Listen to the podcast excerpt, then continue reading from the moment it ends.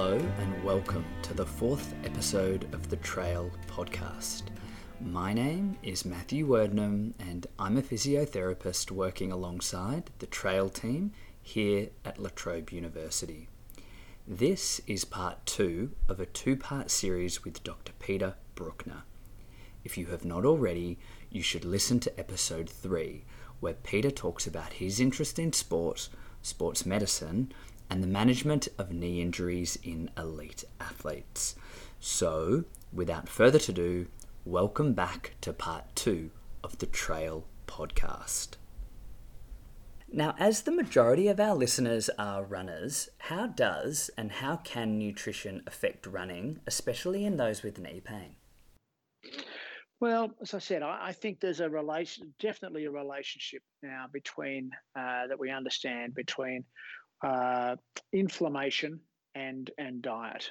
Um, and inflammation seems to be the basis of a lot of medical issues, uh, whether that be uh, early osteoarthritis, whether it be uh, uh, pain at the front of the knee, whether it be uh, tendon issues, and so on. There's a lot of a large component of inflammation in that. Now we know that you know inflammation is, is healthy in some ways, because you know it's a response to injury. But what we don't want is sort of chronic low grade inflammation, and uh, that's the cause of a lot of pain, a lot of discomfort, uh, and a lot of runners having to stop running. So anything we can do to reduce that inflammation, then so much the better. And we know there are a number of factors that can uh, affect inflammation. We know that there are things like, uh, you know, too much exercise, for instance, or even too little exercise, um, you know, smoking, alcohol, uh, poor sleep, stress, lack of sun, all these things can uh, contribute to, to inflammation. But the one area that I'm, i really believe strongly that, that has a massive effect on inflammation is diet. And we know now there's good evidence that uh, there are pro inflammatory and anti inflammatory aspects to people's diet. So the pro inflammatory things are sugar, uh, that's probably the worst of all. Uh, definitely uh, very inflammatory in nature. Processed sort of carbohydrates, um, ultra processed foods, so vegetable oils. Um, so most processed foods consist of some sort of combination of sugar and vegetable oils, and uh, and grains too. A lot of people find grains inflammatory. Um, so that combination is uh, is definitely inflammatory, and by reducing the intake of those uh, those foods, you can have a marked effect on on inflammation and therefore pain.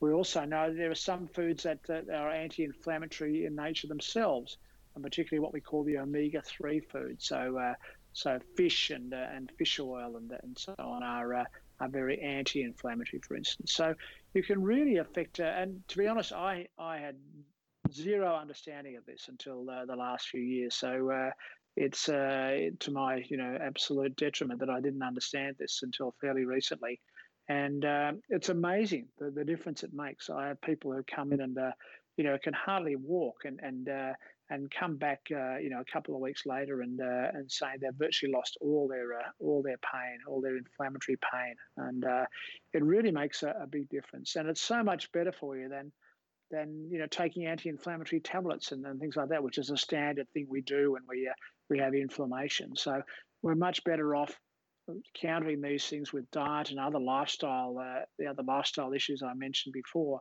than uh, just reverting to uh, to drugs the whole time. So I think it's a, you know it's a really fascinating area and uh, we're doing some research on this at uh, at La Trobe at the moment, looking at the link between the sort of an anti-inflammatory diet and uh, and osteoarthritis, and and we're having some very very encouraging early results. So, watch this space. I think it'll become uh, more and more a part of treatment of uh, of things like you know osteoarthritis and and knee pain and so on. Will be there'll be a component of of nutrition as well as obviously exercise, which is the you know the other basis of of treatment. So that combination of nutrition and exercise is just so uh, so important and uh, equally both equally important in, in both prevention and management of, uh, of disease. You mentioned inflammation and the effect that nutrition can have on inflammation.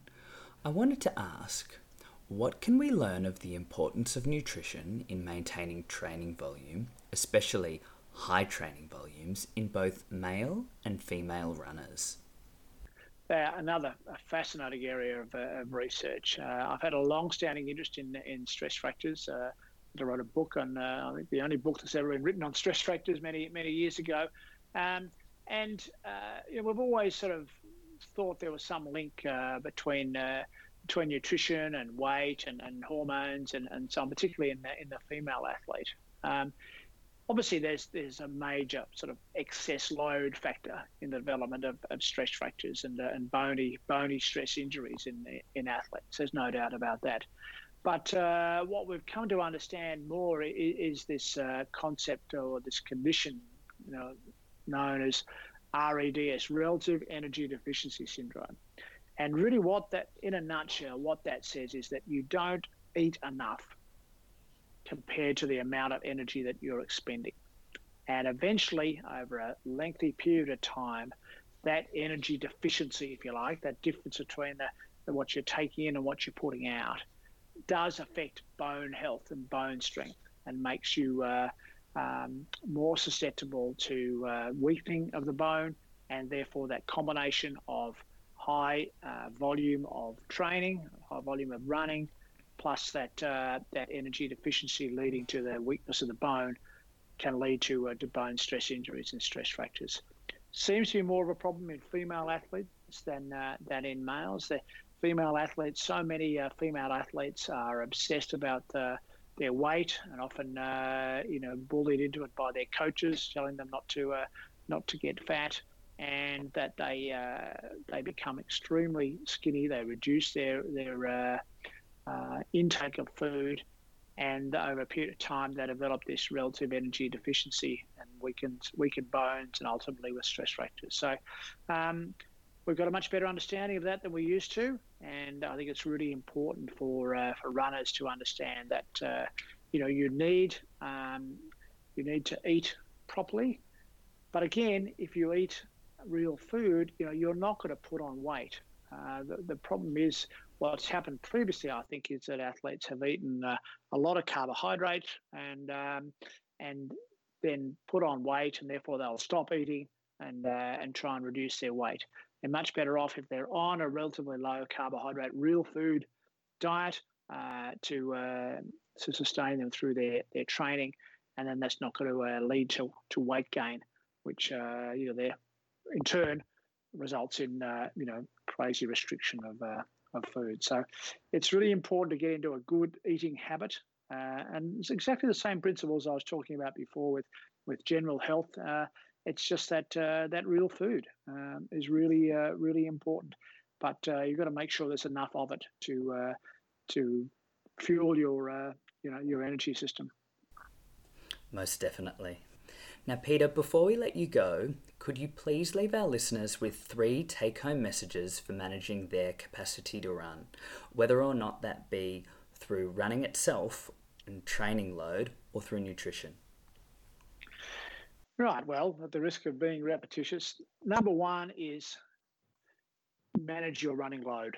That's the you know that's the biggest thing. I mean, if you if you're sensible about your running load, um, and you slowly increase it. Um, you want to either either increase your volume or your intensity, not both at the same time, and just do it on a very gradual process. We get very impatient. You know, we want to sort of get from zero to running a you know a half marathon in in no time at all. And these things take time. Your body takes time to adapt. So manage your load. Be sensible. Gradually increase uh, your load. Um, I think recovery is really important. Uh, you can't just sort of you know run, run, run every day, twice a day, or whatever um, without recovery. I think you know you've got to alternate intense sessions with recovery sessions and recovery days. You know, runners, running is a very addictive thing, and you know it's fantastic. Don't get me wrong. You know, I support running uh, uh, enormously, but uh, it can be very addictive, and uh, and runners can actually feel guilty taking a day off. And you've got to look at a day off as a as a positive you know, as a recovery process. You're actually part of your training rather than sort of not doing something. So I think the psychology of that's really important. So recovery is uh, giving yourself ample time to recover is is fine. And then if you're not feeling well, and if you're feeling, uh, you know, either tired or, or sick or unwell, take a day off. You know, that's it's not going to be the end of the world having to take a day off. And then my final thing really is is uh, getting back to the nutrition part of it. And uh, and I think if I left with one message, I'd just say JERF, J E R F, just eat real food. If you do that, you can't go too far wrong. Peter, it's been an absolute pleasure to have you on the Trail podcast. Thank you again for making the time to chat with us today. Oh, it's been a real pleasure, Matt. Enjoyed it. If you enjoyed the podcast, please feel free to share it with family and friends with or without knee pain. If you're interested in learning more, head to the La Trobe Sport and Exercise Medicine Research Centre's Twitter account at La Trobe SEM. You can also find us on Facebook at La Trobe SEMRC. Thank you for listening, and we hope to see you again for the next instalment of the Trail podcast.